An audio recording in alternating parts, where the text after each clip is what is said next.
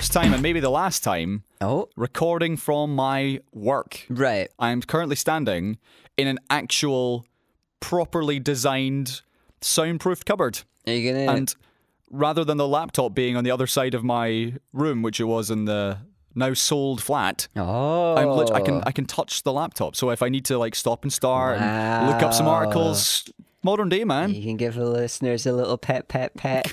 absolutely. So I get there's like soundproof foam above my head. Right. It's uh, completely surround sound, but the only there's a slight kind of whirring of my laptop, but that's because it's very old. So yeah. I mean, I make so am I. tons of noise in when we're recording. So hey, yeah. Where are you? I'm I'm good. You anywhere? Are you anywhere interesting? No, same room. Are you in a submersible? No, I'm not. No? I feel No? like I feel like I probably would never be in one. Um, Neither would we I. can come. We, we can come back to that one. Especially if you told me I had to pay a quarter of a million pounds to be there. My goodness, like you know. But if yeah. it meant I got loads of news coverage, then uh, then yeah, sure, I'll do it. even if you died, Uh, that- I mean, that's the trade-off that uh, yeah, That's a maybe you'd be good point, right? less fond of. Since since we're not actually talking about it, but we're kind of like alluding to it. How much money would it take for you to do a thing that you knew had a fifty percent chance to kill you? Oh, millions, absolute millions.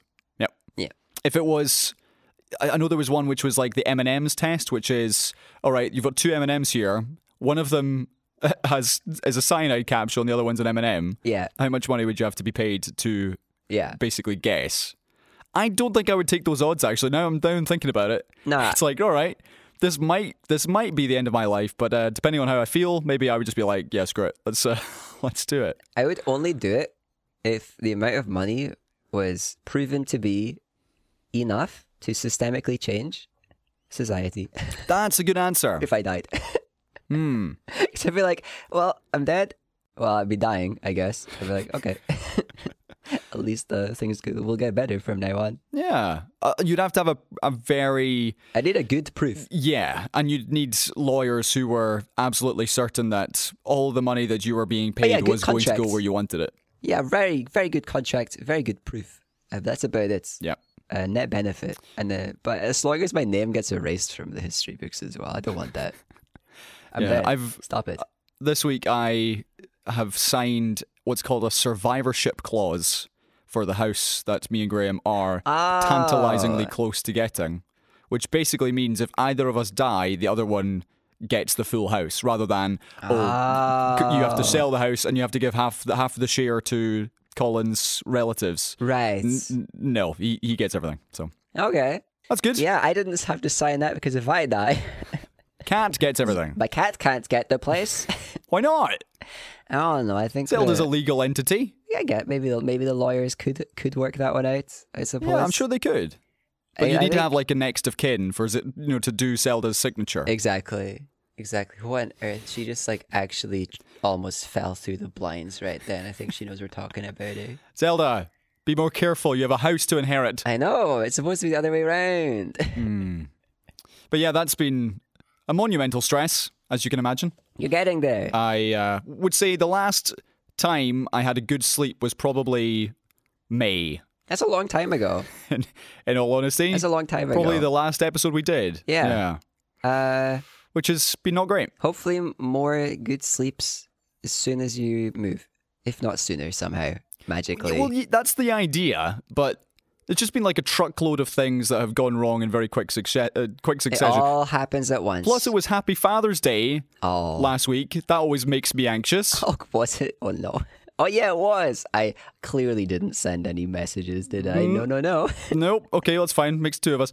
Uh, and then add in like selling a flat, moving vans, and driving across the country just to unload everything and put in your uh, three different locations to just have to do it again 10 days later.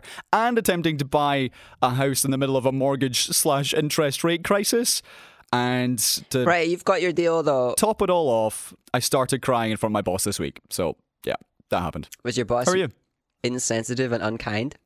Uh, he was, both. Wow, I'm so surprised. Yeah. I don't actually know your boss. The surprise there isn't personal, it's more of a He does not listen to the show. understanding of the system. And he clearly felt so bad he went out and bought everybody lunch. So Can't apologize directly. I will apologize to everyone. He messaged me in the middle of a, an online session we were doing because he could clearly see that I was very distracted and uh, Right. sent a very a very short, a very curt message to me on WhatsApp, basically telling me to pay attention. Oh my and uh, the next day, I was nine minutes late because I was on the phone. How dare you? and uh, clearly forgetting the fact that I have gone above and beyond for this company for literally years, um, told me off. I said, sorry, I was dealing with more important stuff, and he did not take to that very well. How dare you, the wage slave, consider anything to be of greater importance than your work? Exactly. You know, screw your personal issues. You got to be here. We pay you for stuff. Who cares that you work weekends Disgusting, man. It's disgusting. Everybody, everybody, there's still a class Oh, for system. sure. Everybody forgets this. Yeah, I wasn't privately educated, so yeah. Outside, Yeah. the the row started again. I started crying. He instantly felt bad. Lunch was bought. Good. Good. Cry. Yeah, Good. it was needed. You should um, make more of a deal of it, though. That sounds like a that sounds like a reason to be even more upset than just a lunch. Sounds like a formal email. But the thing is, this is the issue with. I might have said this before. right. This is the issue with with a smaller sized company is that the let's say the processes and the structures that you would have for dealing with let's say formal complaints in the workplace. HR. if you've an HR company, sure. In a big company, you've got that. You've got a whole department who can deal with these sorts of issues. You want to protect your employer. Right. Whereas when you have, a, a, let's say, a total number of employees that you can count on less than one hand, Right. those sorts of systems don't really exist. It's all just personal. yeah. Yes. So it just means that we avoid eye contact for a few days and Right. we work in silence for maybe an hour, hour and a half before someone says, uh, round of tea, uh, coffee, anybody? Tea, yeah, the, the old tea forgiveness method. Mhm. And then I always just say no, even if I really want one. Of course. Nice. That's a power move. No, I'm fine, thanks. Back to work. Headphones in. You don't get to do me a favor. You can't do a nice thing for me. I know you want to. It's not happening. You only want to because it'll make you feel like I've forgiven you. Nah, you don't get to manipulate me like that. And it goes back to this idea that I have of actually, if I just work by myself or for myself, I don't need to have those conversations. Or I'll just join a really big company, do very little, nothing of consequence, Yeah. get paid for it, and uh, be fine with it. Realistic. So that's my options at the moment. Because at the moment I work hard and Somebody doesn't thank you very much. and, and somebody uh, Yeah. buys lunch because I cried. Well, because they made you cry. It's not really the reward I was looking for, but you know. No, you probably wanted move. some human understanding that maybe sometimes things eclipse the importance of work. Mm, especially like writing blogs, Imagine. doing social media videos which are liked by four people. it's all meaningless. How's your big corpo job going? Oh, um, I actually do have one. True. It's, it turns out working Can we with- talk about them, or is, are you signed an NDA? Well, I can't mention really.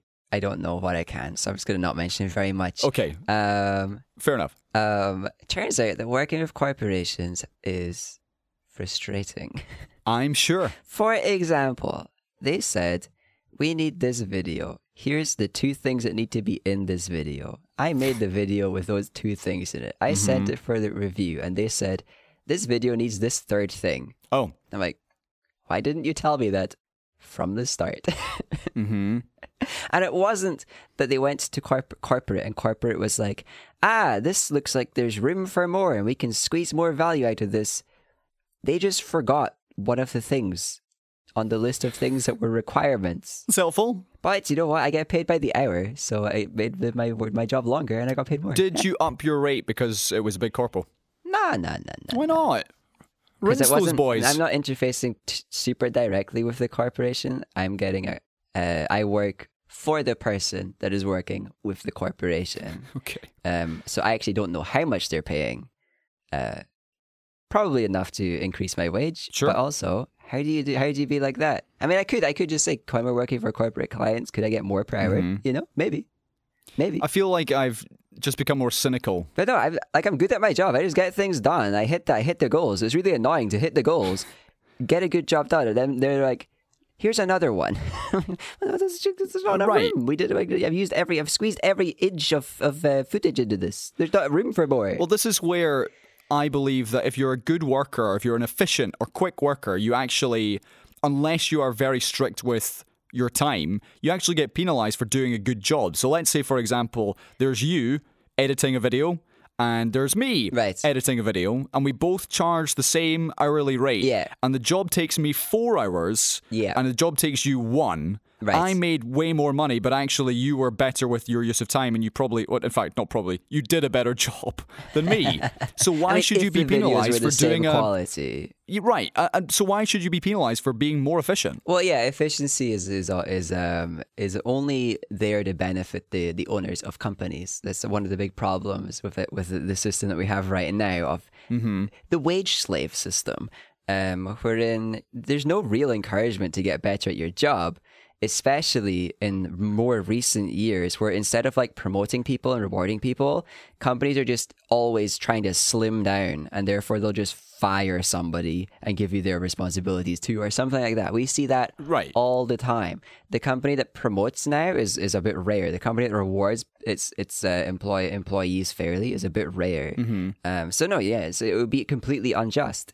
In my case, I do get paid by the hour, so I, I honestly don't mind if they come back and they're like, "Here's more requests." I'm like, "You idiots! How did you how did you get that wrong?" And then I just do the whole thing again. Okay. Um, and it's just like a mind blowing aspect of how much of a waste the systems are. I don't know how.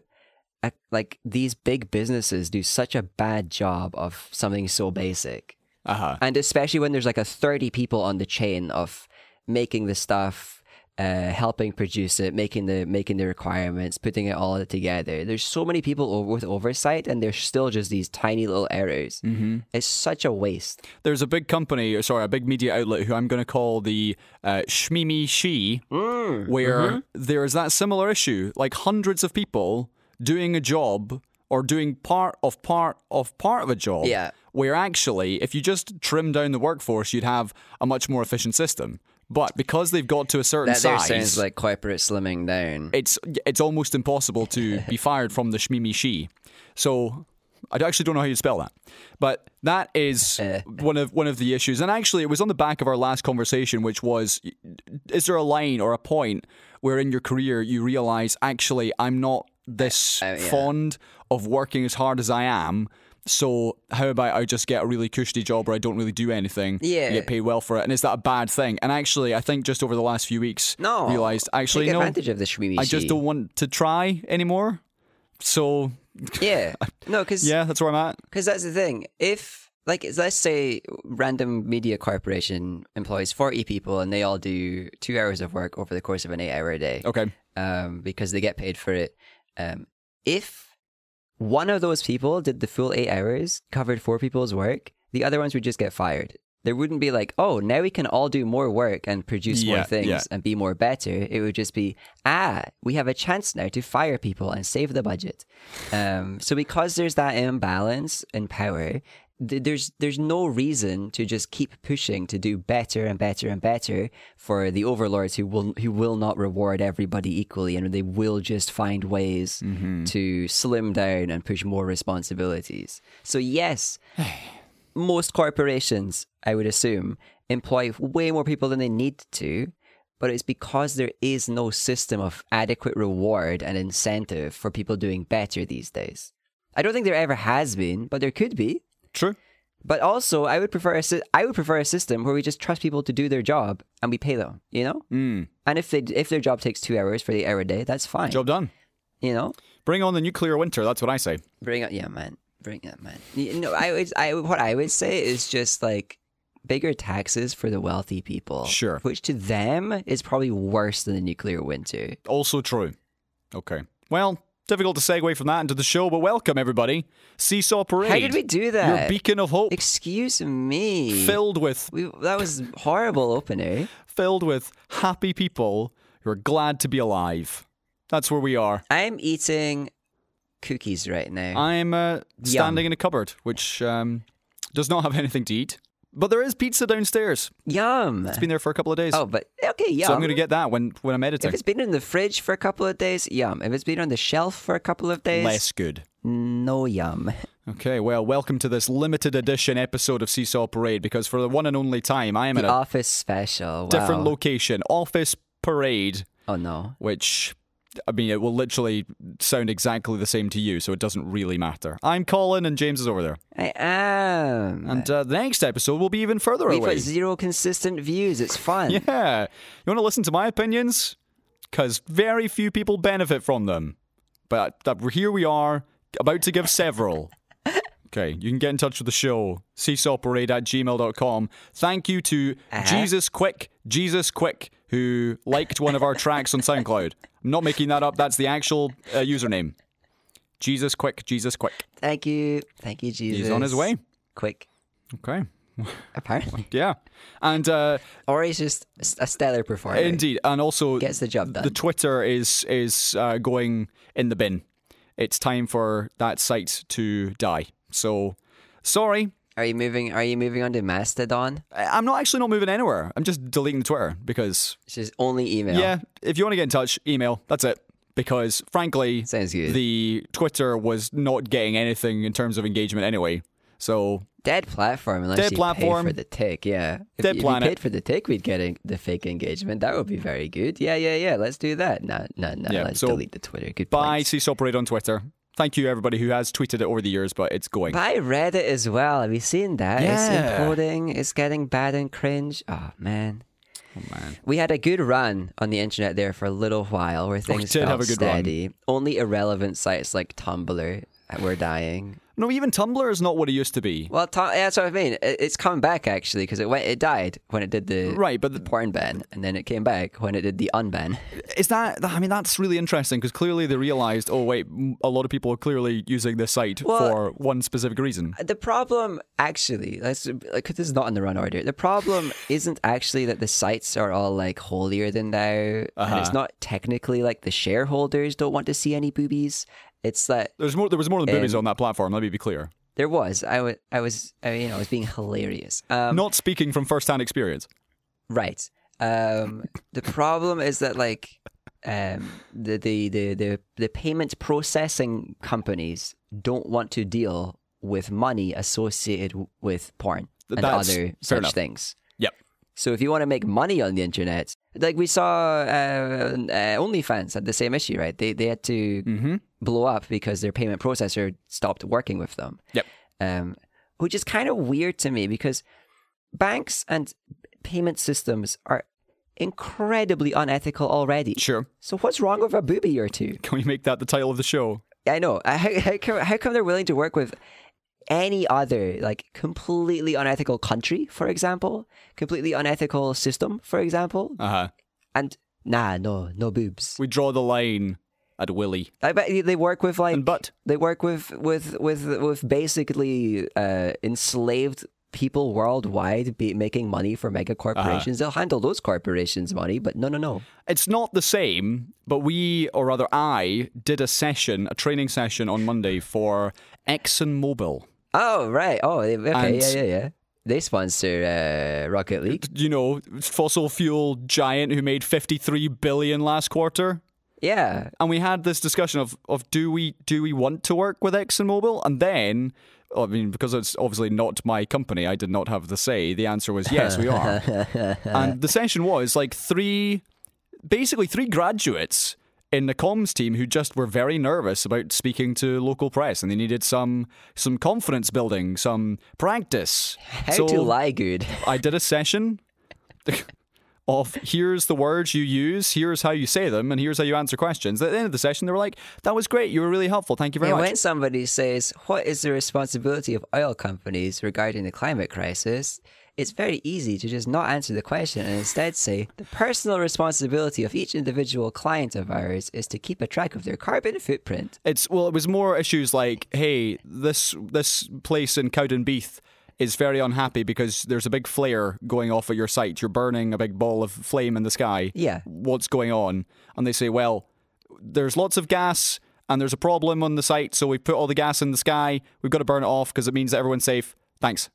And I said, well done, Tom marks. Yeah, it's, it's Good cheaper to burn the excess than to contain the excess. That'll be three thousand pounds, please. Even though clearly burning the excess is worse for the environment, but it's cheaper. It's cheaper to burn it than it is to like set Yeah. up good ways to like store it, even if we don't really have a use for it. So this is and this is where it's it's kind of the same thing, which they is call that off gassing. right. But if Do they? I don't. I made that up. sounds correct, if we had it, or if I had a personal choice of do I want to run a session for ExxonMobil, my instant reaction would be no.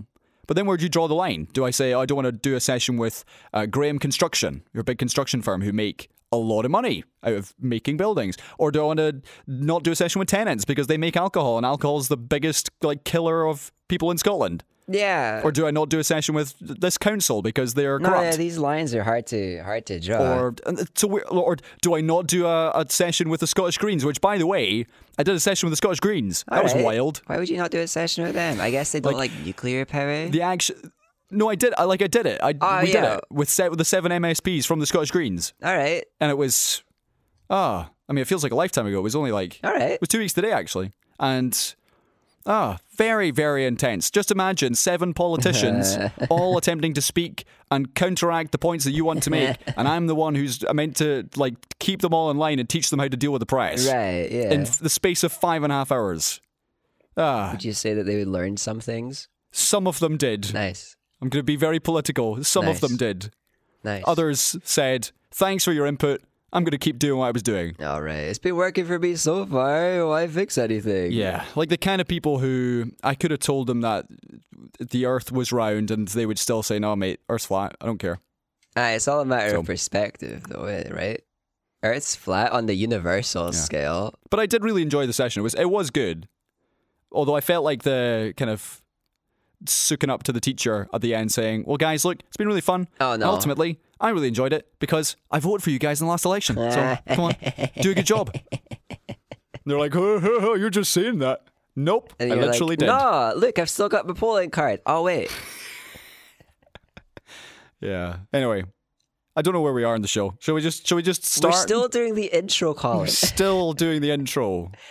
We talked Ah. about Twitter. That was the problem, and then we talked about Reddit, and then Tumblr, and then other things. Okay, let's talk about the actual news and start with the former First Minister who, lo and behold, after we predicted it several months ago, got arrested. Man, they took their time. I thought it was going to be like this that weekend, and then we had enough time to come back and say like, "Hey, look, it didn't happen, ha ha," and then it did happen.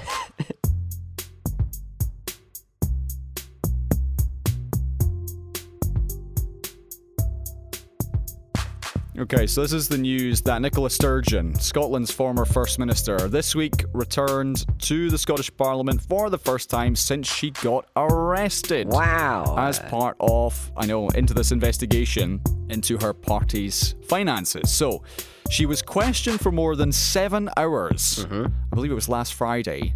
Uh, she was questioned by officers and then was released without charge. I bet she didn't recall so much. Indeed, uh, she said to reporter she was absolutely certain she had done nothing wrong and stated that she would not Right. be resigning. By wrong, does she mean wrong legally or ethically? Uh, Miss Sturgeon, of course, stood down as both party leader and First Minister in March. And here she is. And of course, just after that, all the arrests of her husband and the treasurer of the, the party so weirdly timed. happened. Weird, weird timing. And then, lo and behold, she got arrested. But she's been released without charge and she's back in Parliament. So, overall take on this, James. I mean, it's kind of it's my take hasn't changed too much really. Like she, she had to get arrested. Really? Well, yeah, because it's the same. Like she had to get arrested, the same as the other ones did, because that's how these investigations work. They all get arrested, they all get questioned, they either get charged or not. Um, they usually don't, right? The other two didn't get charged, so of course she wasn't going to get charged, but she of course was going to get arrested for it, you know, and, Okay. and uh, get questioned. So my the overall take still hasn't really changed because we don't know much more about the investigation. Um, we don't know whether the police are doing this in a competent way or whether they're doing it in a the media Incompetent way? isn't looking at us let's do things way. Um, Yeah, yeah, yeah. And until we know more about that, it's hard to make a judgment. Like it wouldn't surprise me if the SNP, like any other political party, were breaching the law with decisions they made. It wouldn't surprise me if they were breaching it and they got in actual trouble because Mm-hmm. it turns out sometimes politicians can get in trouble for things. It wouldn't surprise me if they were breaching the law, but they got in no trouble because they are in the other class from us, the one that gets away with things They that are. we shouldn't be that they shouldn't be able to get away with. Um, Correct. but it also wouldn't surprise me if it there was no actual breach of rules and it was just idiots doing idiot things. So, so Um, that's but just on that point. That this is where we need to know more about the police investigation and what they're Exact- currently looking exactly. at. Because at the moment, it's a great headline, it's a great story, yeah, but I don't really know exactly what's going on. And frankly, nobody does because all we know is they're investigating this money, which was raised for a supposed independence campaign. And as far as I know, that's what they're looking into. Where did that money go? yeah, That's it, right? That's that's about as much as we know. Um, so uh, like it's hard to speculate beyond just what we would think about each case as it happens um, until we start finding out more. So yeah, until then, nothing is surprising from this point because they are in the in the in the class of people who do stupid things, sometimes legally, sometimes not legally. Um, ethically though, it sounds like it wasn't very good, and the ethics matter. You know, I don't think I'd be able to trust Sturgeon again unless she managed to prove how these monies were spent in an Yeah. ethically accurate way um, compared to how they were pledged to be spent. But ethics isn't legals, you know? yeah. Sometimes the law is unethical, sometimes ethics aren't backed up by the law. So, eh. Well, on that point, there have been polls conducted. We love a good poll. oh, man, and uh, her mm. personal approval ratings have fallen by 38 points. She's on minus 18. Oh, but she can't sleep. Oh, no, I can't believe it. I bet she's just. And also, the Despairing. latest poll for Panelbase suggested that Labour, for the first track, uh, first time in, since uh, 2010, would be on track to win more seats than the SNP in a Westminster election. Ah. With uh, Mr. Hamza Yousaf's party, Wait. who's the new First Minister, projected to go from Wait. 45 seats to 21.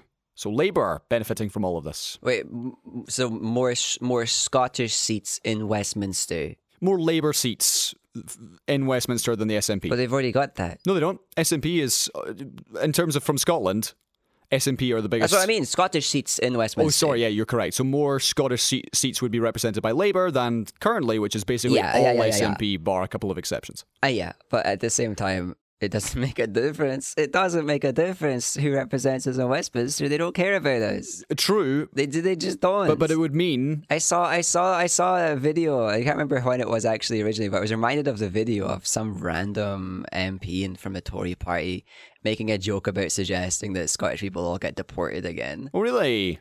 How about that? Yeah, yeah, yeah. Okay. Anyway, th- I don't know what's next for this whole case. I'm sure we will find out uh, when the police inevitably arrest someone else, or if, they go back and they charge someone. But as I've talked about, we we have seen the Crown prosecution get things wrong in the past Big things. Yeah, with yeah, yeah. prejudiced arresting and charging of people. Yeah. Most high profile owners of Rangers, where they were arrested, they were charged. The case completely fell apart. It turned out it was based basically on bias. Mm-hmm. And uh, then the Rangers owners were given millions of pounds in compensation because the Crown Prosecution Service had basically uh, just trumped up charges against them. So, Imagine Yeah. if st- the Sturgeons or the Sturgeon family, uh, because they obviously the other one's a Murrell, because I definitely remembered that from the get go. Anyway, imagine if they got paid millions in compensation, they could buy so many motorhomes. they could buy as many as they need. They could have one each. It's crazy. They, they could buy a driveway to put the motorhome in as well. rather than just leaving it on somebody's mother's driveway. anyway, let's stick with the political stuff. And as often happens with this show, a lot happened whilst we were away. And it all kicked off when Boris Johnson, Oh man. yeah, going down south now, Boris Johnson announced his honours list. Because when you're uh, an outgoing prime minister, you can submit basically a list of people that you want to make sirs and dames Yeah, and OBEs yeah. and CBEs. Oh man, and it's been happening for like Yeah. the last two prime ministers. It's a it's a age old tradition. age old tradition, and he submitted this list. And what was interesting was that a couple of people who had been nominated were rejected by this panel. One of them being Nadine Dorries, which I thought was hilarious, by the way. who then instantly resigned because she was very aggrieved that she was not being made a dame or a peer or something. Whatever, yeah. But followed by that, after a couple more Conservative MPs did the same thing, fell on their sword and decided, actually, I'm not, I'm not doing this anymore. Boris Johnson announced that he was to stand down immediately as a Conservative MP after the report into Partygate. Well, yeah, he got he got a he got a preview. He got a preview of it, and he he quit before the actual one came out. Correct. So the timeline of, of results, results, the timeline of events here is that he was given this advanced copy about five days before everybody else. he saw it and instantly was like, "All right, that's bad for me. Bye. I'm out of here." so he. Which is like not allowed, but go for it. Yep, he claimed that this committee, which is cross-party by the way, had driven him out, It's a witch hunt. called it a witch hunt. It's a witch hunt, Colin. listening to his friend Donny, taking revenge for Brexit, reversing the 2016 referendum result, despite the fact that this committee, by the way, was made of, I believe, four Conservative MPs, and the other three were different parties. and uh, he also called it a kangaroo court. Oh, He yeah. attacked Rishi Sunak's government, Oh, yeah, they're all weak. blamed him for rising taxes Oh, and not being conservative enough, Right, because that's been going so well. failing to make the most of Brexit. And then, at the very end, he said he was sad to be leaving Parliament Oh, bet. then with a hyphen, at least for now. At least for now, but even I guess immediately taking a job at whatever newspaper. Right, so he quit. That was the first thing that happened. Then, a few days later, after everybody gave their eulogies, the MPs and the public got to see said report. Right. And the MPs had to then vote on the report. Did they agree with the findings? And the findings were that Boris Johnson, shock upon shocks, did indeed lie to politicians in the Houses of what? Commons and deliberately misled them No over way. lockdown parties. No one lied more. Yeah, so with 354 votes to seven, the Commons voted in support of the report, which found that Mr. Johnson had committed repeated offences when he said, and I still can't believe he said this, COVID rules had been followed at number 10 at all times, despite the fact that there is now a mountain of evidence that that was not true. There were WhatsApp messages and emails We and photos and videos wasn't. Oh, that man. showed that Mr. Johnson was aware of all these things and still he went out and brazenly just lied in the Commons. And this report has found that yes, that indeed was the case. See, this is one of those situations where talking about efficiency, I feel like things could be a little bit more efficient with these situations. Wherein, like, when Boris says we, we abided by all the rules and there's a video that shows them not doing that, I feel like you can have, like, a very quick judgment, like, oh, you're a liar, and then kick him out, and then Mm-hmm. also investigate it in full afterwards. right. Instead of several years late, not several. A long time. some time later, finally getting to the end of it after he's had even more time to damage the nation. Sure. You know? This was backed by a lot of senior conservatives. We had Tobias Ellwood, for example, who did vote to back the report. He said this was an important and symbolic day, bringing to conclusion a very difficult chapter in British politics. Conclusion. We had That's the key word for it. Right, him. but we Yeah. had other former PMs, for example, Theresa May voted for it, Penny Mordaunt mo- voted for it. Uh, she was the one who carried the sword. That seems to be her her thing at the moment. Right. But lots of people, I think 220, either abstained or just didn't vote, including. Rishi Sunak, the current prime minister. Oh, that's so, So- weak. Yeah, so clearly there is a split of people who who would agree with Johnson that this was some sort of kangaroo court, and yeah, they were just out to get him. But clearly, a lot of Nah. conservatives who say nope, bye bye Johnson, and good riddance. you gotta assume that the people who believe it's a kangaroo court would have voted no.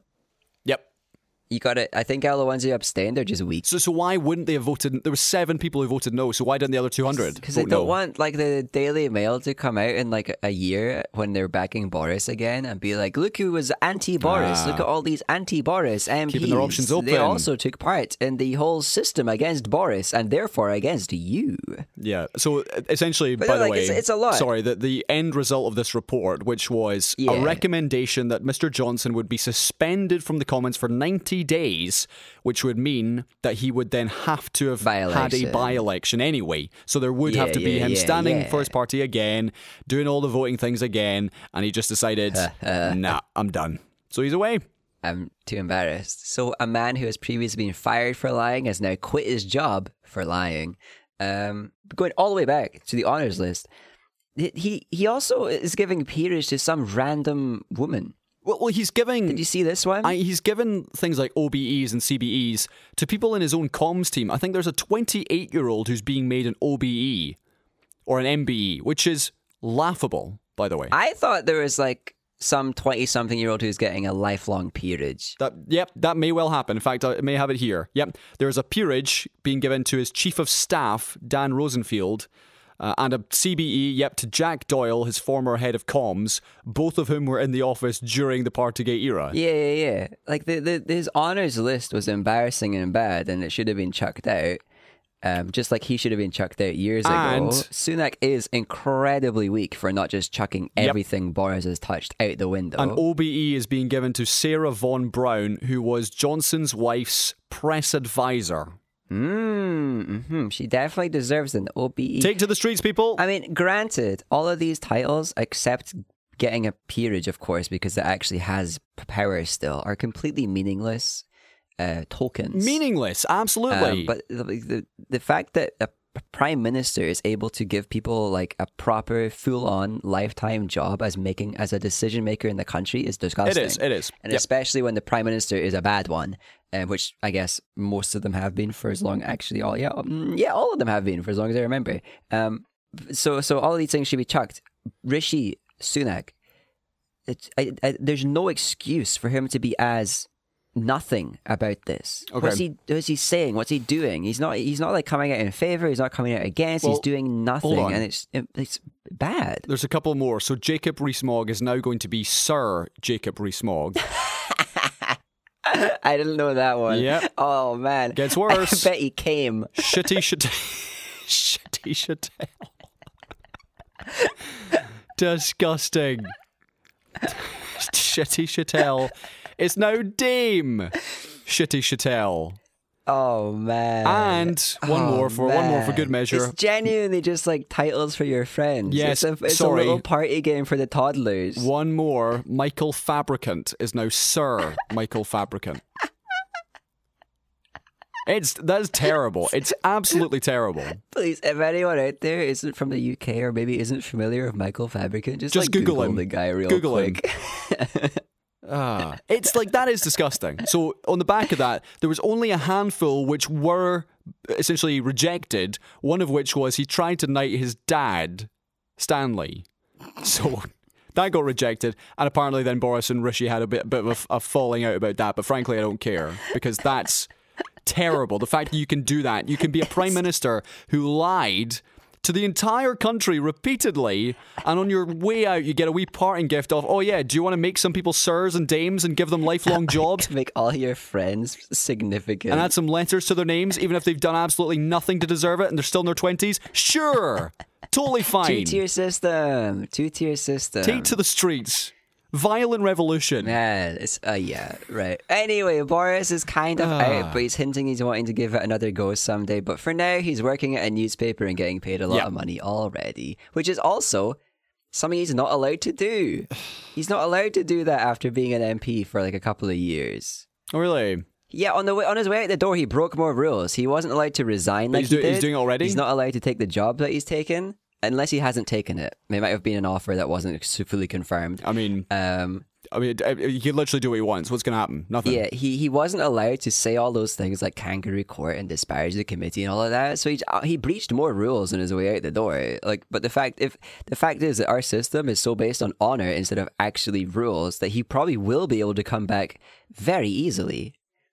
I think he's suggested he wants to run for mayor of London again, which sounds very bad for London. I think he'd probably win as well because he's just it's the cult of personality. Surely people I I don't have any confidence this would happen, but surely people's memories are long enough that if he did go Uh, for it, he would lose soundly. I think so because London, the voters in London aren't super conservative, unlike some other more affluent areas of the UK. Yeah, yeah, I think I think London, for one of the one of the city, the affluent cities, a lot of the voter base is not uh, conservative and also not super affluent. So there's enough of a population that if any other media tried to encourage people to vote, then it might not go Boris's way. Yeah. But no, I guess come back to the podcast in two years' time, see what's happening with Boris. I hope it takes that long, at least.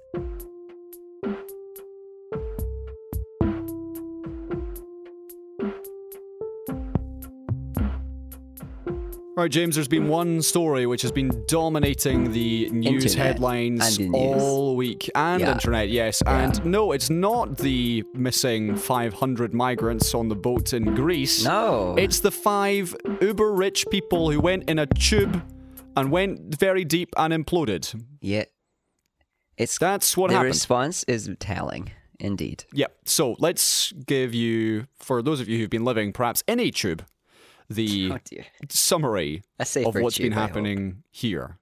So on Sunday last week, OceanGate, who are uh, an extreme tourism company, Mm-hmm. launched their craft called the Titan, a submersible. Mm. A Which- small submersible called the Titan. Yeah, a s- submersible called the Titan, which has, uh, I believe, one They window really thought about that and one. was controlled by a Logitech game controller. Sorry. Did you know that the window is at the toilet side of the ship? Really? Yeah, that's hilarious. Sounds like great design planning. Anyway, The toilet is a is a bottle that you pee in. there just to be were. What about the uh, if you need more than a pee? The toilet was a bottle that you pee in. Sorry. Okay. Sorry. Yeah, let's let's you know let's be respectful Sorry to here. the toilet. so these yeah. were five people who got on said tube to go down and see the Titanic, and they were all paying quarter of a million pounds for a seat in the tube. And on the Sunday, Well, uh, no, I think three of them pay for it. One of them owned the company, One and one of them was like the employed, the employed in quotes pilots, like the Right. Titanic expert type person. yeah, So I think I think there's I think there's only maybe there's four maybe the pilot pays as well. I'm not sure about that one, but at least three of them pay a quarter of a mil for this. Yeah. So essentially, what happened is they got in a tube, they went into the ocean, and on the Sunday afternoon, all comms, navigational, and uh, transponding equipment was lost. Well, no, they they text they text once per 15 minutes. That's that's their that's their comms. They text. Wow. Okay. Even underwater, does that work? Apparently, that Oh. surprised me too. Um, Yeah, wow. GPS, no, no, but texting, absolutely. Okay. Um, yeah, their their check-in system was a was a was a text every 15 minutes. Anyway. that stopped. So yeah, on the Sunday, that's what happened, and then it seemed like every nation in the world, Crazy man. including our one here, Mm-hmm. wanted to get involved to find these five numpties in a tube. Aye. And so they'd gone down about, I think Titanic is 12,500 feet on the seabed. Two kilometers ish. Let's just say. Right, two, so it's two kilometres down. Aye. Is it? 2,000 metres? No, that's way more than that. It's 12,500 feet, man. I don't know. Anyway, it's a long way. Hang on. So, Three thousand three kilometers. I was say three Okay. instead. I just made a number up that was big and under the wire. three kilometres down. I'll Google it. And uh, Oh, yeah, lots worry. of boats were in the area, and the navy were being called out, and everybody was getting involved. Fishing vessels, research vessels, big warships. Everybody was in on the act, and suddenly it was a race against time. kilometres. Four- do I hear five? Four kilometers. Four kilometers down. That's it. No, three three point eight. Three Right. eight. And essentially, what happens for those of you who are unaware, the deeper you go, the pressure of the amount of water above you increases. And long story it's short, very heavy. Water Very is heavy. heavy. If you go under a lot of it, you die. yeah, yeah, correct. Simple. And so they all were like rushing out to find this tube, and people were like, "Oh, f- they only got 40 hours of oxygen left. Oh, they've only got 24 hours left. Oh, they've only got 10 hours left." And uh, the clock was ticking. People, some people on boats said, "Oh, we we can hear sounds. We hear knocking sounds," and everyone thought, oh, oh yeah. they're still there. They're just knocking every so often." They're suffocating to death slowly, su- suffering and, Yep. and arguing with each other about how to get out of a, a, a thing that has no door. That they actually Yep. can't even open from the inside, even if they were on the surface. Cannot They would have died if they were on the surface. I know. Had to be drilled open from the outside. That's how you get out. So, after I think five, maybe four days. So it was Thursday when this, or maybe it was Thursday. Yeah, Thursday Uh, morning when it was yeah. confirmed. 3.8 days. They finally got an ROV, one of these robots, down to the site of the Titanic, and within like a couple of hours, they found all the bits of the submersible. So they found the rear part of the door, they found part of the propeller, and they yeah. instantly said, "Right, well, sorry, folks, game over." They imploded, and sure It enough, imploded. the Aye. Navy at that point. I don't know why this wasn't said to start with, but maybe it's because they didn't want to give people hope. Well, hold on, mm, hold on, hold it on. It wasn't said publicly. Yeah. So the US Navy then said, "Oh yeah, s- sorry folks, we did hear a noise that was consistent with an implosion on Sunday, and uh, yeah, we heard that one over with our we, sonar. we used that as a basis of oh, clearly the submersible is somewhere in this area, rather than thinking Yeah. oh maybe it just exploded, sorry, imploded at that point." Nah, they told the rescue operation, hey, oh, uh, we heard an implosion maybe, but it's, we can't be sure, so go check. Can't be sure, right? So they had because they can't be sure, right? So they waited to check. You know, so like they didn't say "Uh, we heard a noise, and that means that they've landed on the but- on the ocean bed. but implosions are pretty loud. That's the whole well, point. under the water, it's not super loud, I guess. well, it's loud enough that they Sound picked it up. It travels very well in water. They had the they had the ability to pick it up. Yep. I'm sure they they had the, all the individuals in the room are like that's an implosion, they're dead. But I'm also sure that legally or the rules dictated that they can't actually declare it until there's say it. visual Until confirmation. they've got evidence. Fair enough. And it turned out then that all the stories of, oh yeah, we heard knocking, was probably just from other ships in the area Yeah, which always happens. Yes. rather than from the Titan. Or there's going to be a bunch of conspiracy theories from now on. I'm sure Yes. this will spawn dozens because, of course, they were asked, okay, what chance do we have of recovering the bodies? And the guy in charge was like, probably zero. Because it's very unforgiving down there. Well, yeah. I don't know physically what would happen in an implosion. I did try and find this out Okay. because I have a very macabre uh, sense of curiosity. Right. But I don't know. I think I, I- don't know what would happen. Like literally, what would have happened? survive that kind of pressure. They would have had like a crack in that submersible, and then just what all of a sudden, instantaneously, it just goes oh, poof. instantaneous. Yes. So the they would have been dead before they had time to like flinch. really? Like they wouldn't have even been scared. Like if I was if Oh. I was in a submersible and I was going to die, implosion is the pick. Maybe like how you'd want to go. Maybe you don't want to like run out of oxygen, suffer from like breathing carbon dioxide because your body's response to that is like pure fire and pain. Terrible. Um, but like maybe something like flooding the chamber with nitrogen, which we can just die from breathing very peacefully, you know.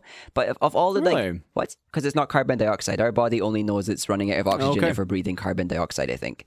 Um, Fair enough. because brains are really stupid. Um, so yeah, of all the ways to that they could have died, I would say that not suffering for four days and just blink of an eye implosion, away they go.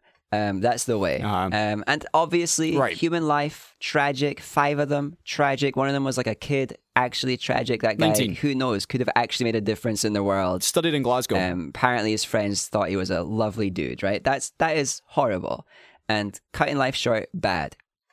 Um, I would say though, um, I'm preempting this. I'm just going on my own thing here. Go. The, the the response on the internet has been less than charitable and nice to this event. Lots of jokes, lots of memes. Well, it's it's sorry. It's just just before we get into that because even the the tone in which we're discussing it, I'm sure it's pretty clear how I feel about the unbelievable amount of coverage this story has been given. Well, which we're is doing frankly it too, right? Because it's a unique thing. five Yes. right but it's but it's worth discussing frankly not so much for the issue but more the reaction to it because people go missing in the sea every single All the day time, every day, but yeah. because this was particularly novel and it was it was the titanic as well so it's got its own significance oh titanic claiming Oh, blah blah clickbait, but also yeah. the fact that the response this got both from the media but also from just Just ships, industry. governments countries who all were fighting to get involved The money spent on the rescue effort. the amount of ships in the area who were all attempting to help,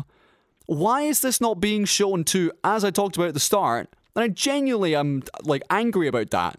This Angry, yeah, full on. ship Raging. in the Mediterranean where at least a hundred children were in Yeah. essentially the hold of this ship, which by all accounts lost power off the coast of Greece, sat idling for five or six hours, and then at some point in the early hours sunk.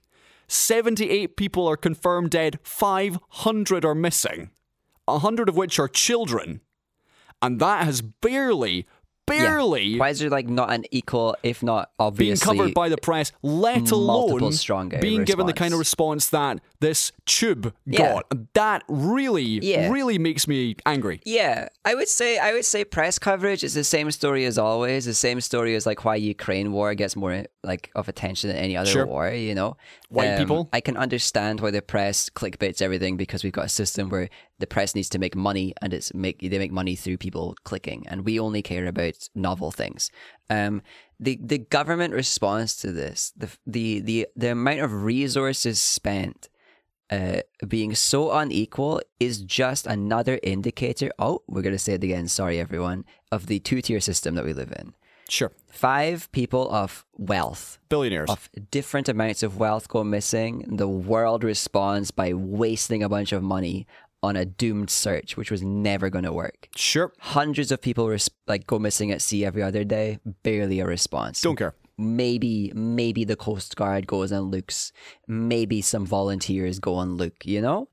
Horrible injustice and inequality because big picture five people either paid money or owned a company to take a risk. So people paid money Yep. to go on this thing and risk. The other one ran the operation to do a thing take a risk at sea. They died at the same time whenever there's a migrant boat sinking every single one of those people paid money probably a greater amount of money that they had like comparatively to take a risk at sea they paid somebody t- to operate that and run the risk for them and they also died the response to both of these things should be absolutely the same. The resources spent on each individual should be absolutely the same if we are pretending that we are an equal society. I think anger is completely the right response when you see this group of people getting so much more resources when especially when their death was Yep. as good as confirmed on the first day. For sure. To go ahead and waste all those resources anyway is just unethical when we sit by and watch So thousands of people die every year in similar not similar but in a, in in other uh, oceanic tragedies. Yeah, I do want to talk very briefly just about the actual company itself, OceanGate, who have come in now Disgusting for company. right for a huge amount of stick from everybody, including James Cameron, who directed the Titanic movie. Of, of- from everything from former employees who have said, "Hey, we raised concerns about this." Titan being completely unsafe to the company itself coming out to say, yeah, we didn't get the submersible certified because we knew it wouldn't pass. We don't like safety regulations, you know. That's safety regulations terrible. hamper in innovation. and just like, oh yeah, It's just sure. it, it- no, because even that you hear it every day about. It's this libertarian idea of I should be able to do what I want because the law shouldn't control me, and I should be able to just innovate so long as I'm not harmed. And then like when other people are harmed, it's like oh, tragic accident. Let the government sort it out though. Which is what happened here. Tragic accident of a bunch of libertarians who are breaching the rules and doing what they want Uh-huh. uh, what did who what, what did they do immediately? They ask for a whole bunch of government response because all of these free market people, all of these libertarian people, as soon as things go wrong, they expect the system to come help them. But when they can get things right, they don't want the system to benefit from them at all, and they don't want the system to be involved with them at all. So there's a huge amount of like ironic justice around the whole situation. The, I, when I'm saying that the internet wasn't charitable, I think obviously it wasn't charitable. I think clearly. I think it's is that fair enough to not be charitable about this? no. It, that's the that's the natural response Uh-huh. in the world that we live in right now. Because think back to the pandemic, right? Well, sorry, The sorry, just just before you go back, because I again, if you Okay. can't tell, I wasn't particularly sympathetic about this story. No, no. I've got I've the, I've I've got sympathy for a, a very young life getting cut short because of the pressures of their life. For sure, Um, yeah, absolutely. People paying paying paying to do something super risky and dying, I don't, I don't have the bandwidth to care.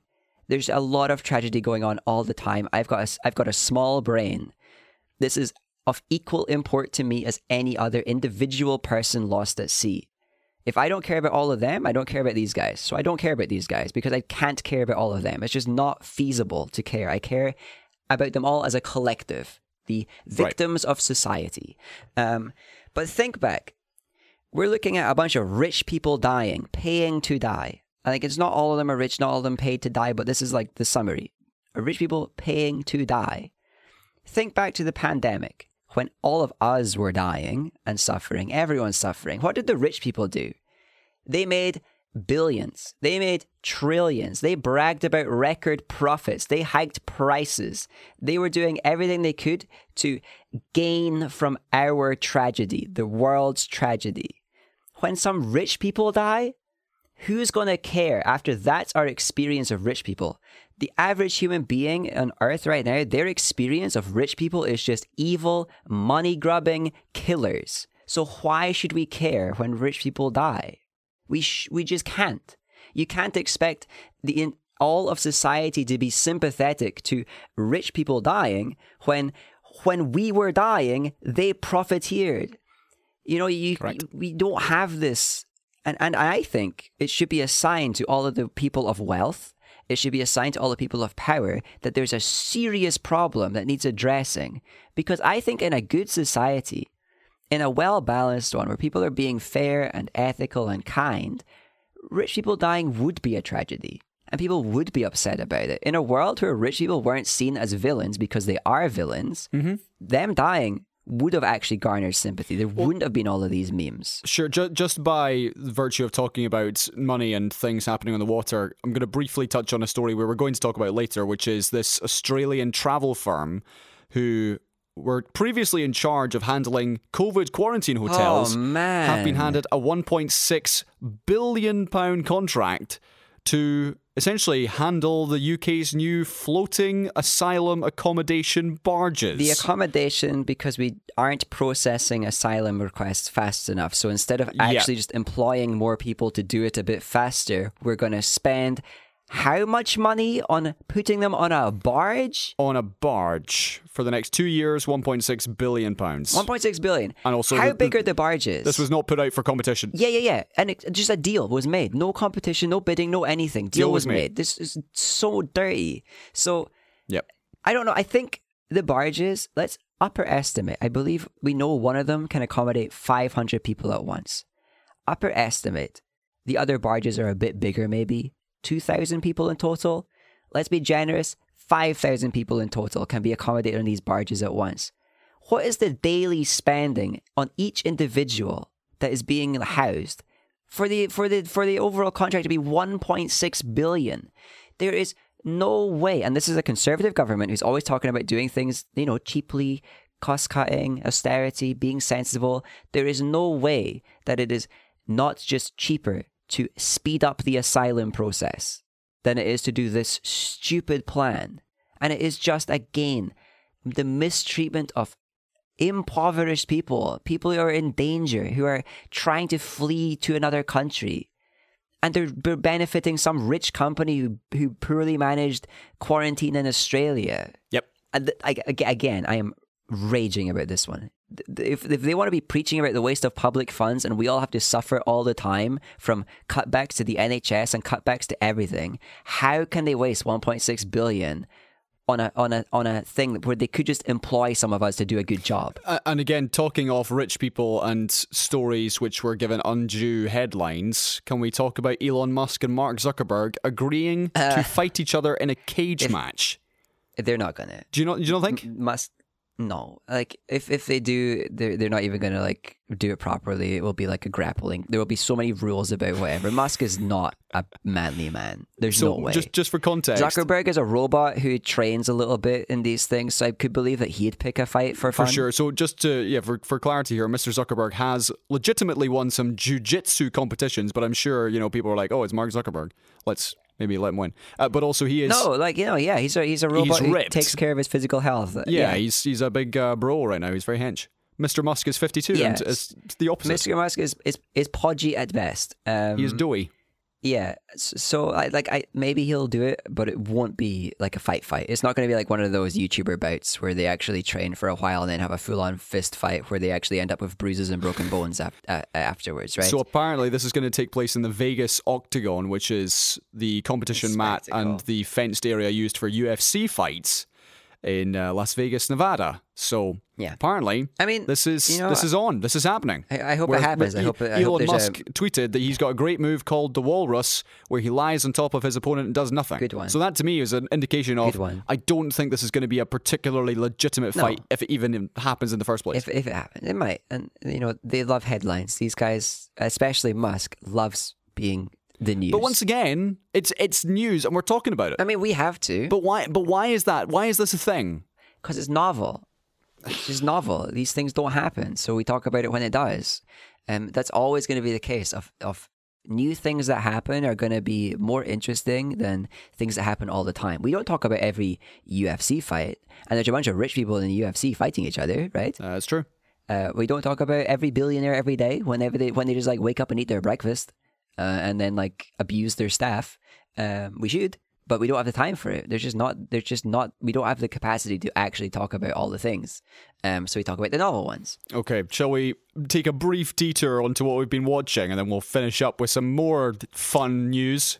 I can make it super brief. Okay, so so can I. So I have seen the new Spider Verse movie, and Oh, I haven't yet. an episode of Black Mirror.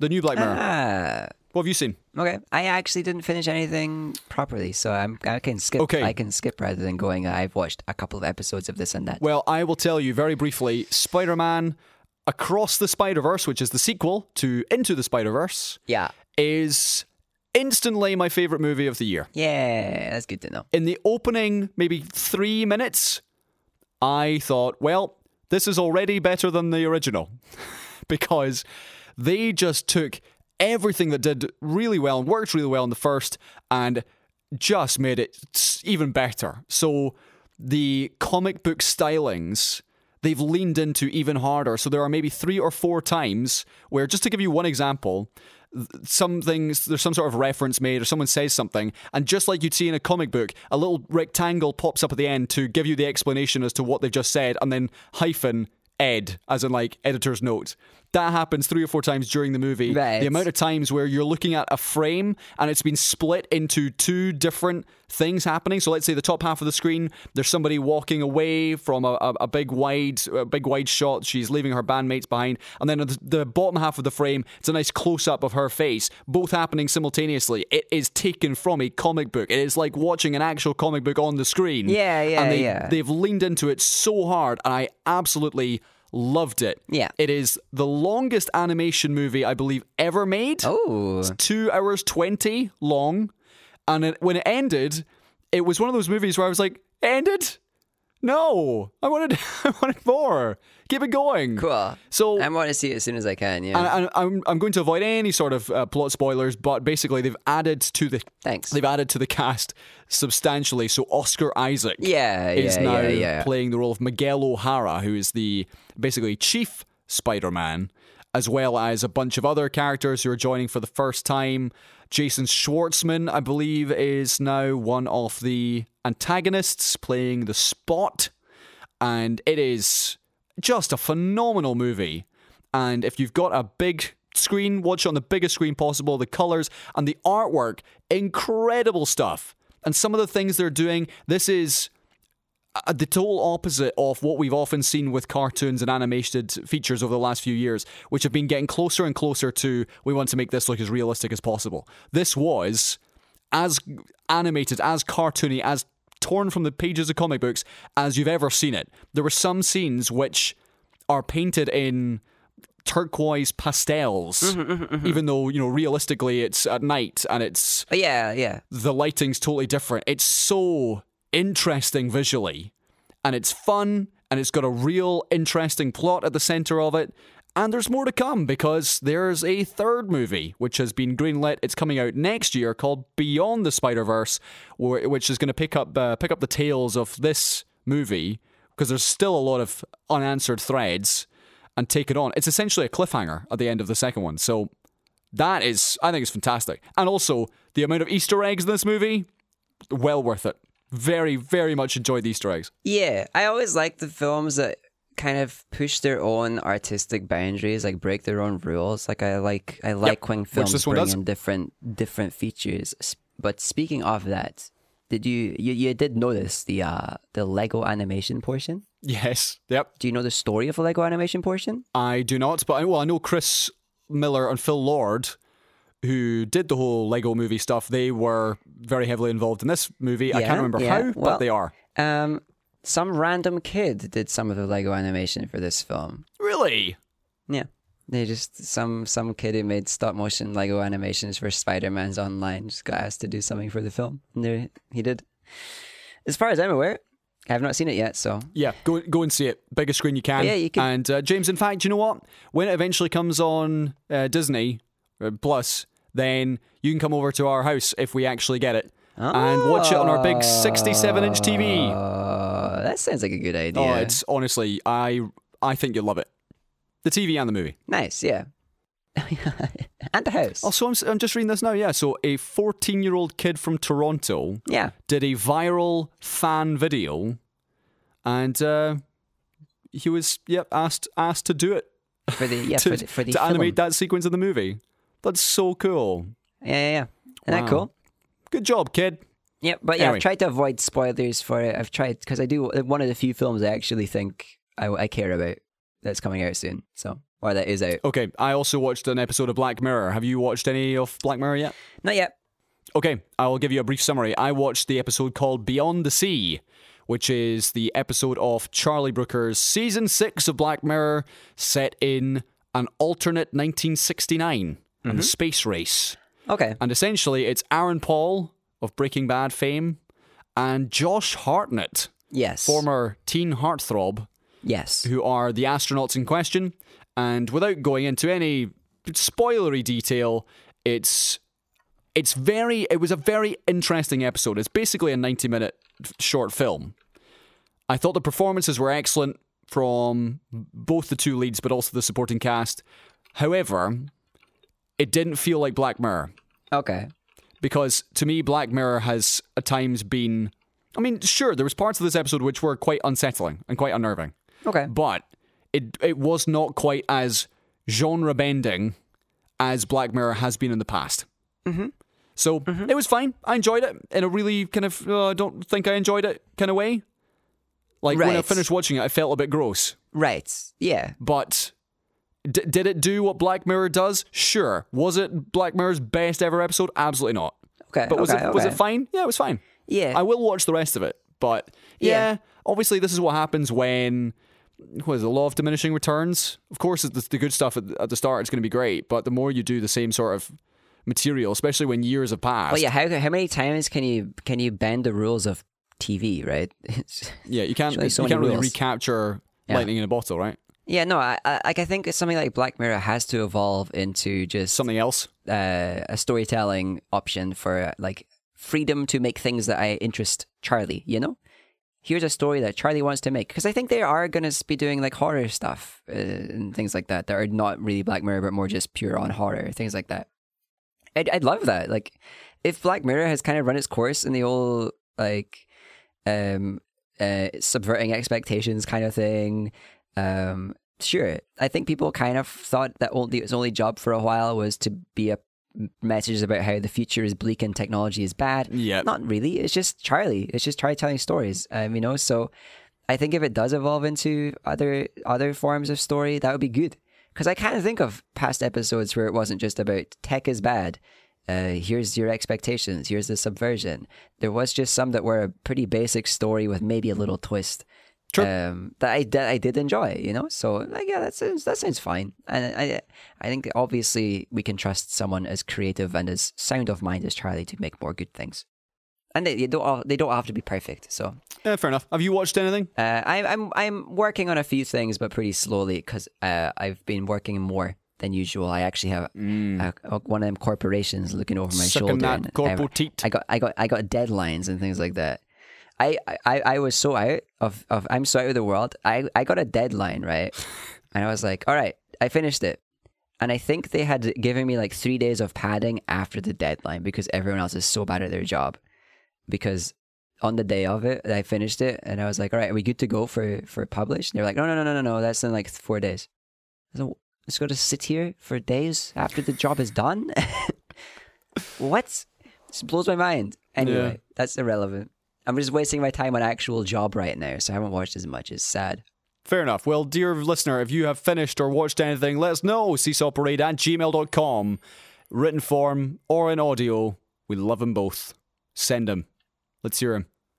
And maybe you watched Black Mirror and thought it was the greatest thing you've ever seen. Let me know. Maybe. Also, The Flash is out. I'd quite like to see that. And also, Fast 10, Your Seatbelts is out. I've I mean, yeah, yet. like both both of those are more. I want to see it out of morbid curiosity. I, I don't sure. really want to watch the Flash because you know Miller, creep. But it's just like yeah, creep. But, I need to see. I also do need to see the train wreck. I do like Michael Keaton. True.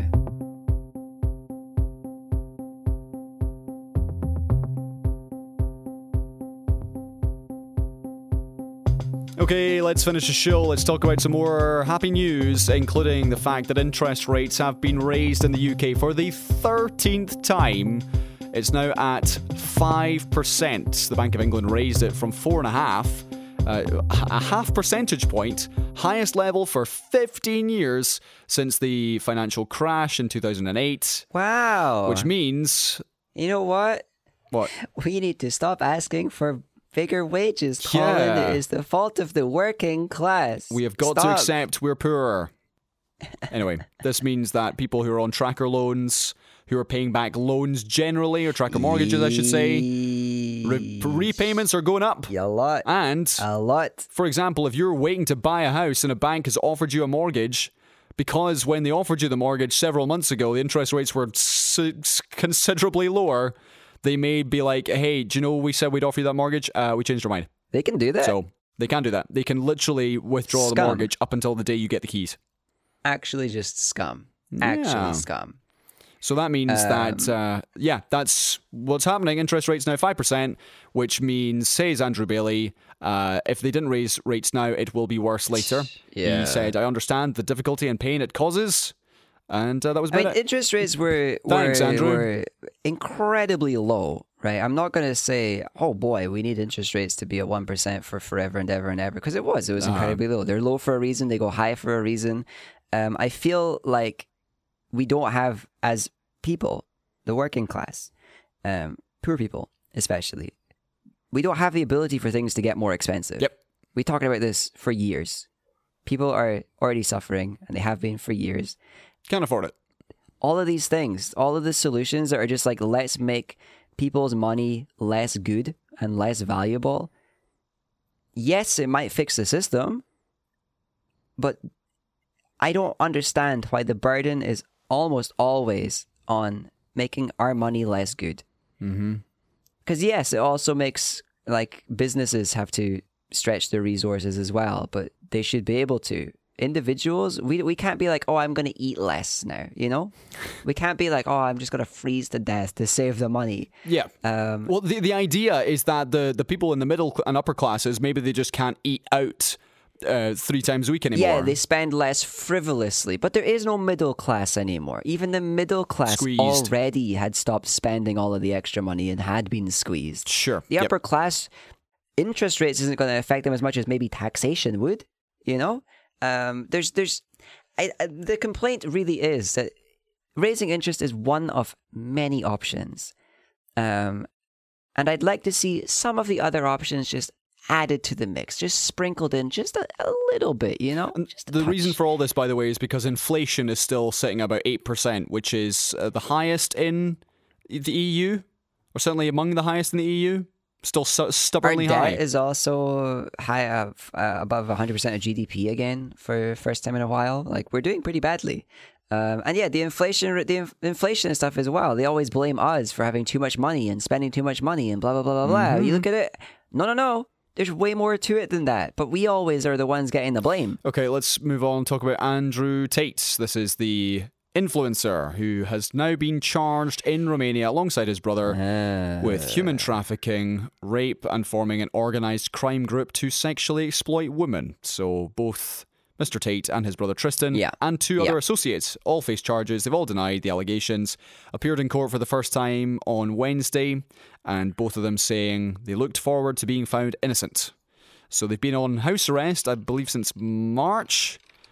Uh, yep, they were arrested in December last year. They've been there for about six months, and this, I'm sure, will drag on for quite some time. But yeah, now they've actually been charged with doing bad things. Yeah. Um, and again, charged, you know, doesn't mean guilty. And I, I like I, I would like to be on the side of people who always say innocent until proven guilty. However, I find it very hard to be charitable to a person who's who's who's Yeah. Output into the world is toxic and bad, who has bragged about going to live in this specific place to break these specific rules because he can just pay his way out of trouble. Mm-hmm. Literally saying such things. It's kind of hard to be like, oh, but maybe he's innocent. There's no way. The only thing that could, that could go wrong is like mistrials and stuff like that. He could get away with it all, but it is- it is things that it's stuff that has happened. He deserves all of this. He's an evil person. And again, because we're on a podcast and some people listen, and you clearly, if you're listening to this podcast, are online sometimes, if you have found yourself maybe engaging with Tate content, Somewhat inadvertently sometimes. yeah, or maybe people who stand up for Andrew Tate and who say, no, no, He's a comedian. He's just misunderstood. And He's being he's funny." got a good message. And maybe stop listening to those people. Maybe stop listening to those people. Like, and I, I'm, I'm not being nice about it. I'm just stop. like, there's a line, right? There has to be a line, right? And Yeah, yeah, the yeah. line got crossed a long time before this. But now he's getting arrested in the very country he bragged about being unarrestable in. Funny that. He's getting charged in the country that he bragged about being able to bribe his way out of trouble in. Okay, let's talk about Silvio Berlusconi. Yeah, funny that. Former Italian prime minister who, of course, was beset Bad people die by allegations and the fact that he was just a bad guy. He died. He was 86. Yes, yeah, rich people Billionaire, dying. media tycoon, former owner of AC Milan. He entered politics at the uh, the head of his own party, Forza Italia, in the 90s, and then he led three govern- governments between 1994 and 2011, trying to make a comeback in. Uh, and actually succeeded in making a comeback in 2017, despite the fact that for years his career had been tainted by provable sex scandals, Yeah. corruption, and a conviction for tax fraud. Yeah, you see, like, So, you see when like yeah. Trump does all of these things and gets away with it, and everyone's like, "How is this possible?" Well, It's possible. it's also kind of happened already. but no, it's just again, it's just another rich bad person dying, and like obviously, death is bad. I feel like the family might be crying a bit, and oh no, I'll pat their heads and whatnot. But he's not going to do any more damage. Yeah. because he's dead. He was the prime minister on three spells across nearly 20 years, including the Clinton, Bush, and Obama administrations. And um, I that's bet it. he was seen as a strong individual and a force to be reckoned He's with. He's been called here one of the most influential men in the history of Italy. So I can think of at least one person who is more influential. He's the guy who is friends with Vladimir Putin and sent him bottles of vodka for his most recent birthday. I. Not a good guy. That's great. Not a good guy. good guy. Okay, let's move on. We've talked about that. Let's talk about Liz Truss. Oh, people, people, evil people sometimes aren't dead yet. Wow. She, no, this this is an interesting one. So she has been given, it's just uh, hilarious. done an interview It's just where- so funny, man. On the Daily Star's website. You may remember when Liz Truss was Prime Minister, the Daily Star launched a live stream of a lettuce.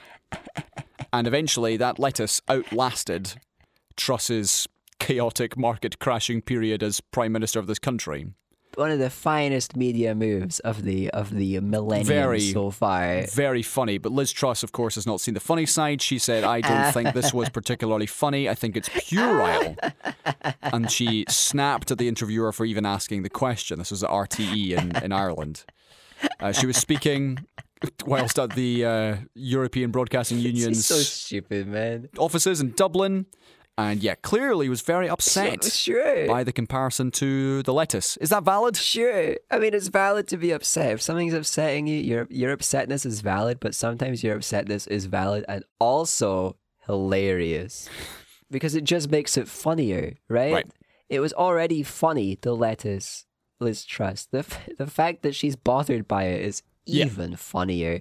Did I think the only that- thing you can do in a situation like that is laugh about it because that it's it's funny. You have to. You have to. to. It's she can't be doing this. Oh, it's puerile.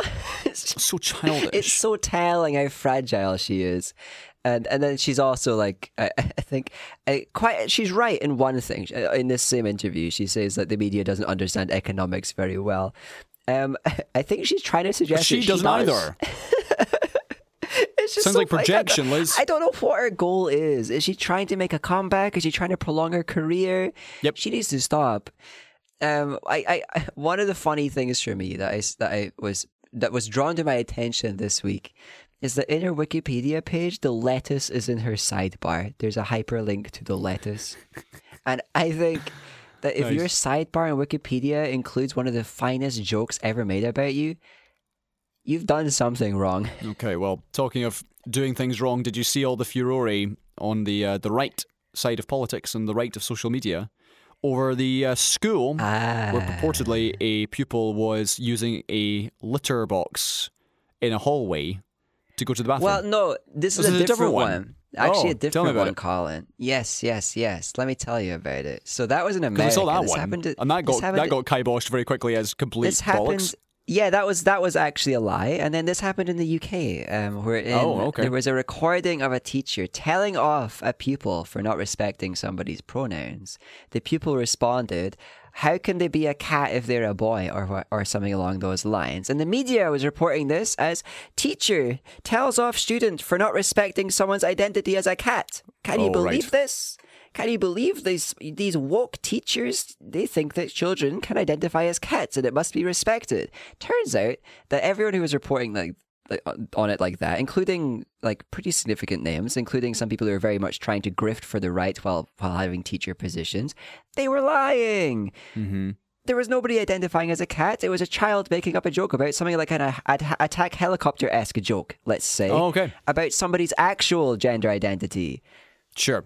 They were comparing gender identity to saying something akin to how can they be the, a cat so the teacher was telling them off just for not respecting somebody's gender identity which sounds pretty normal and Got good it. for a teacher to do Okay. and the fact that right-wing media exploded about this again is very telling of just Well- how broken our media system is and how broken Sure. people are about the the trans the transgender um, debate shall we say The, the school itself had to put out a statement to say, to be clear, nobody in our school identifies as a cat. It's crazy. That, that that's a headline. That headline can only exist in a world where there is just crazy panic about something that is not worth all of that panic, Mhm. and it is true. driven. And it again to remind everyone, the only reason we are having this debate is because some rich American lobby groups and Christian groups decided that to weaken the LGBT part of society, they needed to make the LGBT implode and fight each other. So they made trans people the target. This is deliberate and it is ongoing. This would have been no news. I can think of a billion times children said things like this and teachers told them off. It would have never gotten headlines if it wasn't for this manufactured panic around trans people. Shall we finish with some slightly more posi- positive but still very sad news?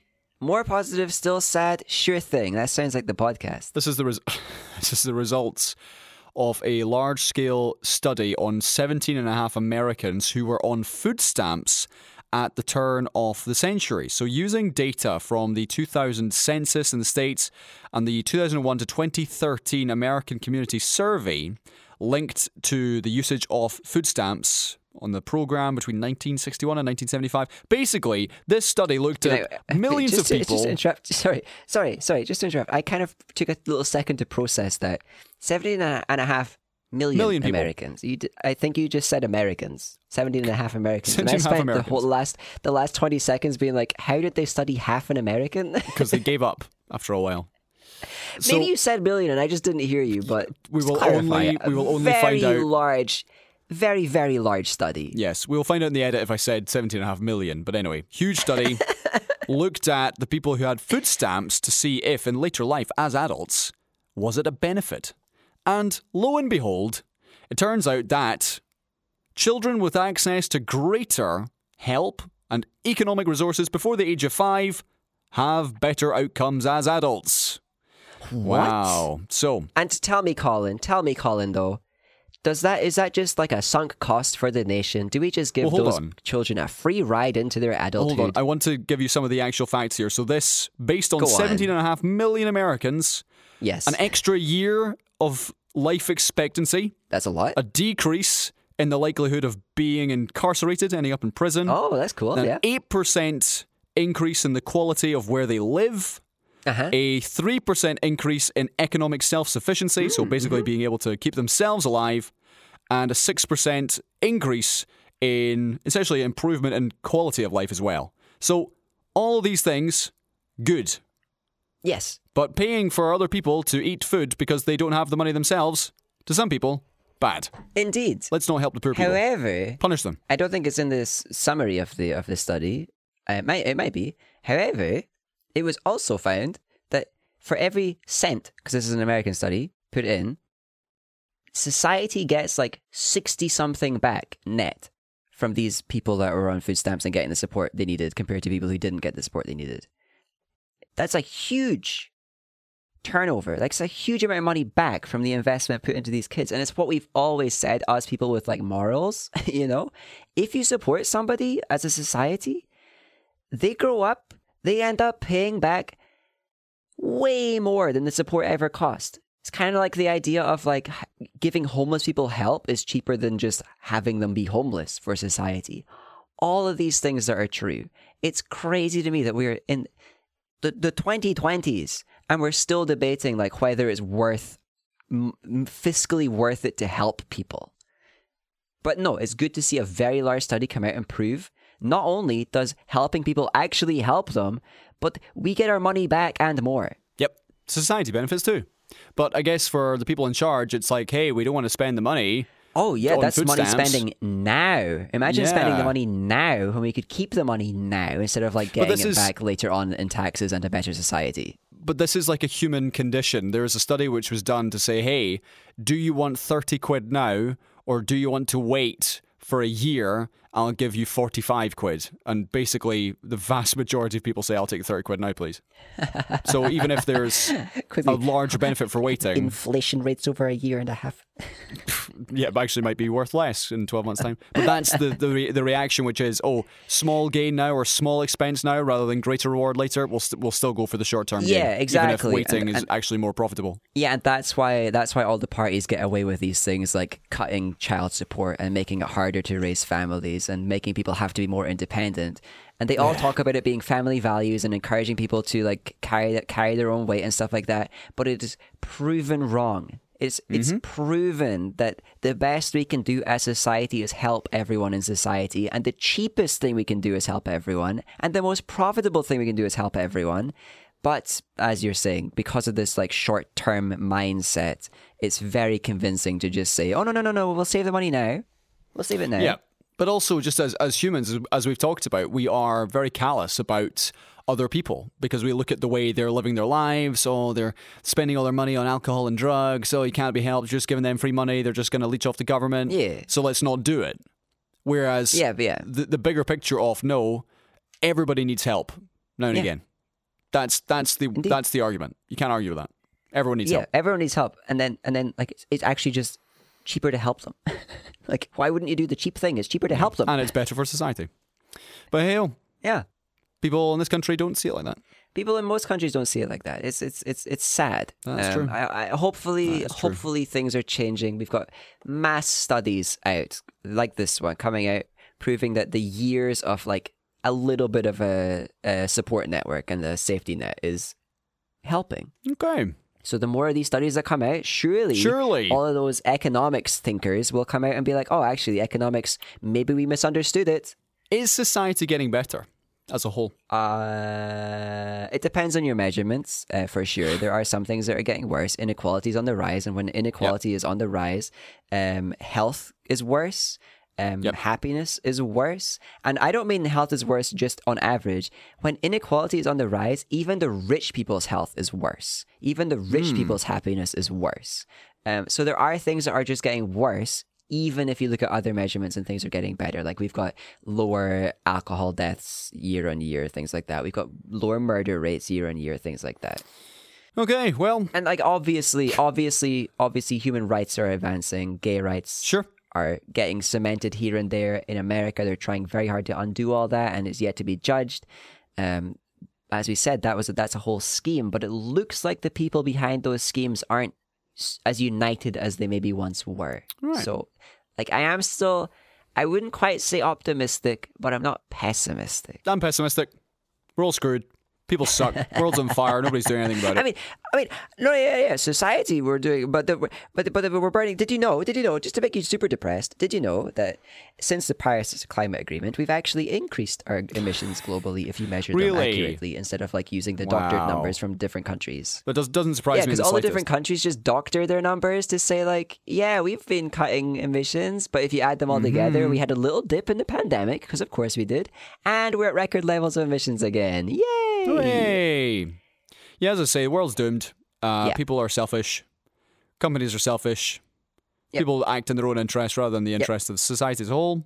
Yep. And um, life is meaningless. And that is why you should just let people live their life as happily as they can instead of like trying to force them into like what you think would make them the happiest. For sure. I've, we, myself and Graham did have a serious conversation about um, just leaving the country and just living somewhere else far away from everybody I else. mean, uh, honestly, if there was a country that seemed good, I, I'd be considering it too. But uh, every time you just look at the actual stats of a country, it's like, oh, that yeah, that one sucks too. Oh, oh, great. That one sucks too. Yeah. Norway looks pretty good, to be honest. It's very expensive, very expensive. Well, yeah, that's the other thing. And also, neither of us speak Norwegian, and Graham's aptitude for learning languages is is, is subpar. yeah, yeah. He can say goodnight in Gaelic, so that's a start. Oh, that's good. anyway, if you would like to get in touch with the show, Please do. tell us about your opinion on the world and society. Are we going downhill? Is there is, is there any point? Have your emissions decreased? What's your carbon footprint? Are you do, making enough of an effort? Or are you are you at fault for the fact the world's on fire? You know, I I'm gonna not joke about it because if you aren't making an effort, I don't care. Your impact is so small as an individual that I don't care. It is all on the rich people and the and the corporations. true. You've got zero power. Don't let them make you feel guilty. Yep, absolutely. Don't do it. Zero guilt. Okay. On that note, James, lovely to talk to you as always. Thanks for the chat.